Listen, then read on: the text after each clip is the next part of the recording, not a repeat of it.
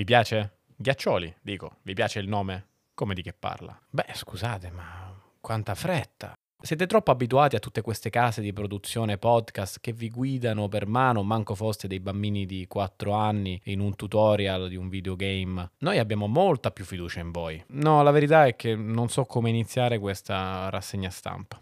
Perché non è che ne abbia davvero tanta voglia. Non so voi, ma a me fanno un po' venire l'ansia tutti questi titoli su guerra, covid, vaiolo delle scimmie, influenza del pomodoro. E poi voi ci avete mai provato a fare una rassegna stampa? Cioè, voi lo sapete a che ora si alza Francesco Costa tutte le mattine? Cioè, vi pare che io posso rovinare il mio beauty sleep per raccontarvi, le, non so, le conseguenze del cambiamento climatico in India? Ne ho parlato un po' con gli altri gelatini e abbiamo pensato che in fondo ci sono cose molto più importanti di cui i media mainstream assoggettati ai poteri forti non vi parlano. E io, Andrea Pistorio, sono qua apposta, nella speranza che i poteri forti inizino a pagare pure noi. Nel frattempo cerchiamo di rinfrescarci un po', che ne dite? Capito, no? Ghiaccioli, fa caldo, infodemia, notizie non notizie, brrr... Vabbè, vabbè, vi do fiducia. Si parte. Ghiaccioli, un podcast che, che, che, brrr. Ed è stata effettivamente una settimana da brividi. I 70 anni del regno della regina Elisabetta, la festa del grazie, la fine del processo più memato di sempre, nonché i 100 giorni dallo scoppio della guerra in Ucraina. In questo marasma vi sarete persi probabilmente alcune notizie decisamente più significative. Ma vi aggiorno io, visto che a parte tutto quello che ho menzionato, avrete passato tutta la settimana a guardare la nuova stagione di Stranger Things. Un'ora e 20 minuti a puntata in media.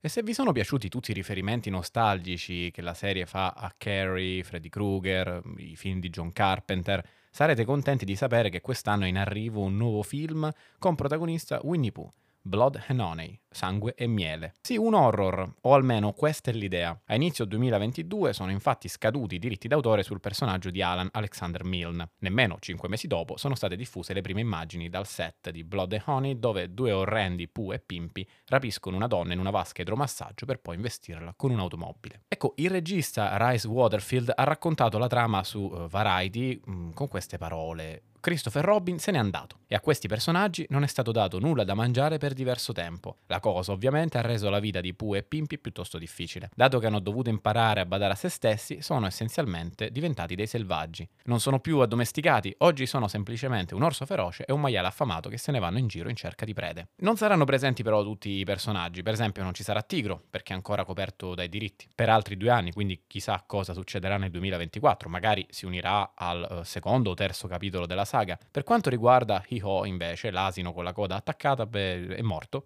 E mi spiace, è stato divorato dai due protagonisti. Si vedrà solo la tomba. E non vedo l'ora di vedere che fine hanno fatto tutti gli altri, in particolar modo i canguri. Dopo la pagina culturale, veniamo a un'importante novità sul fronte del lavoro. Forse dovrete rinunciare al vostro sogno di un matrimonio a Las Vegas officiato da Re del Rock and Roll. Naturalmente sto parlando di Elvis Presley, eh, dato che la società che controlla il nome e l'immagine del cantante sta ordinando agli operatori delle cappelle nuziali di Las Vegas di smettere di usare Elvis nelle cerimonie a tema.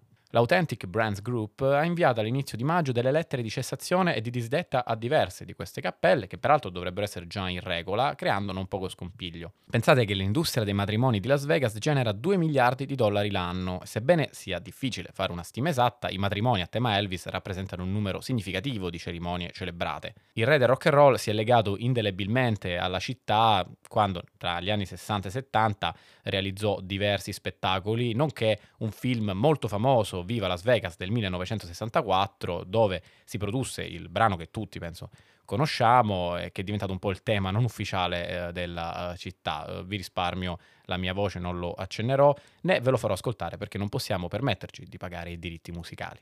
Nel luglio 69 poi Presley ridefinì il concetto di residenza artistica a Las Vegas con il suo ritorno dal vivo all'hotel Las Vegas International.